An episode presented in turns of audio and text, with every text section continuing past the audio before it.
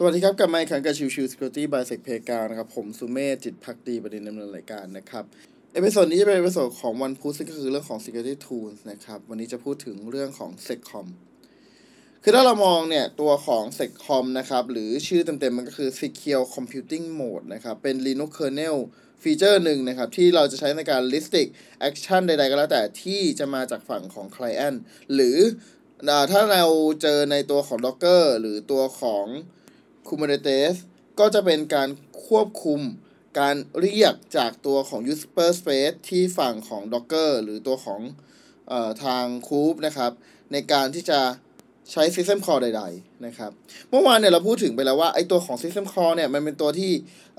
กำหนดไว้ว่าตัวของ kernel กับตัวของ Linux จะเอ่อขออภัย User Space จะติดต่อกันยังไง ถูกไหมครับ ผ่านตัวของ syscall ซึ่งในที่นี้เนี่ยหมายความว่าตัวของ seccom เนี่ยจะเป็นตัวที่ใช้ในการกั้นอีกทีว่า เฮ้ย โอเค ตัวของ user อะจะใช้เอ่อ system call อะไรได้บ้าง 1 2 3 4 อะไรก็ list ไป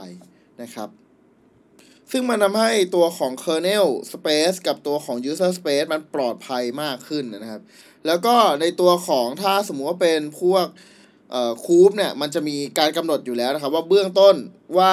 ตัวของคอนเทนเนอร์จะเรียก System Call อะไรได้บ้างนะครับแล้วก็รวมถึงตัวของ Docker ก็เป็นเหมือนกันนะครับ ก็จะมีตัวของ default profile อยู่นะครับ คือคือเขาจะเรียกว่า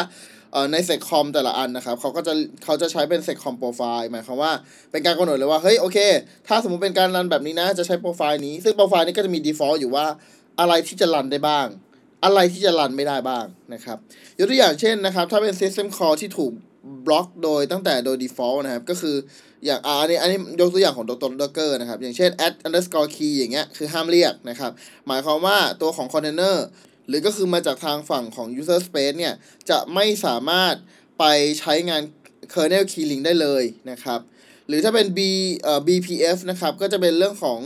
การป้องกันการโหลด BPF โปรแกรมไปที่ตัวของ kernel นะครับ ยกเว้นว่าตัวของคอนเทนเนอร์ไหน ถ้าเราต้องการจะให้มันโหลดตัวของ BPF โปรแกรมไปที่ตัวของ kernel จริง ๆ เราก็สามารถใช้ได้ผ่านตัวของ CAP_SYS_ADMIN นะครับ set flag ให้มันเป็น true ก็จะให้ให้ตัวของคอนเทนเนอร์นั้นสามารถที่จะ run โดยใช้สิทธิ์ของตัว admin แล้วก็ใช้งานเอา BPF โปรแกรมเข้าไปที่ตัวของ kernel ได้นั่นเองนะครับ อีกตัวอย่างหนึ่งนะครับก็จะเป็นเรื่องของการเมาส์นะครับ คือโดยปกติเนี่ย ตัวของคอนเทนเนอร์จะไม่สามารถเมาส์อะไรได้เลยนะครับ แต่ว่าถ้าเราต้องการจะให้ตัวของเอ่อคอนเทนเนอร์สามารถที่จะเมาส์ตัวของ Network Device ใหม่ขึ้นมา หรือว่าตัวของ Hard Disk ใหม่ขึ้นมาอย่างเงี้ยเราสามารถทำได้ผ่านตัว CAP_SYS_ADMIN เหมือนเดิมนะครับ ถ้าให้สิทธิ์ไปถึงจะสามารถทำได้นะครับ แต่ถ้าโดยปกติเนี่ยสิทธิ์จะถูกป้องกันไว้หมดเลยนะครับ โอเคก็ประมาณนี้นะครับสำหรับตัวของ s e c o m นะครับที่ใช้ในการป้องกันการเรียก syscall จากตัวของ user space ไปที่ตัวของ kernel space นะครับ แล้วก็รวมถึงตัวของตัวอย่างบางส่วนนะครับของ syscall ที่ถูกไม่สามารถป้องกันไม่สามารถ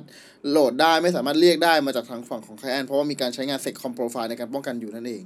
นะครับ โอเคพิโซดนี้ก็ฝากไว้เท่านี้นะครับ ขอบคุณทุกทุกท่านที่เข้ามาติดตามแล้วพบกันใหม่สำหรับวันนี้ลากันไปก่อนสวัสดีครับ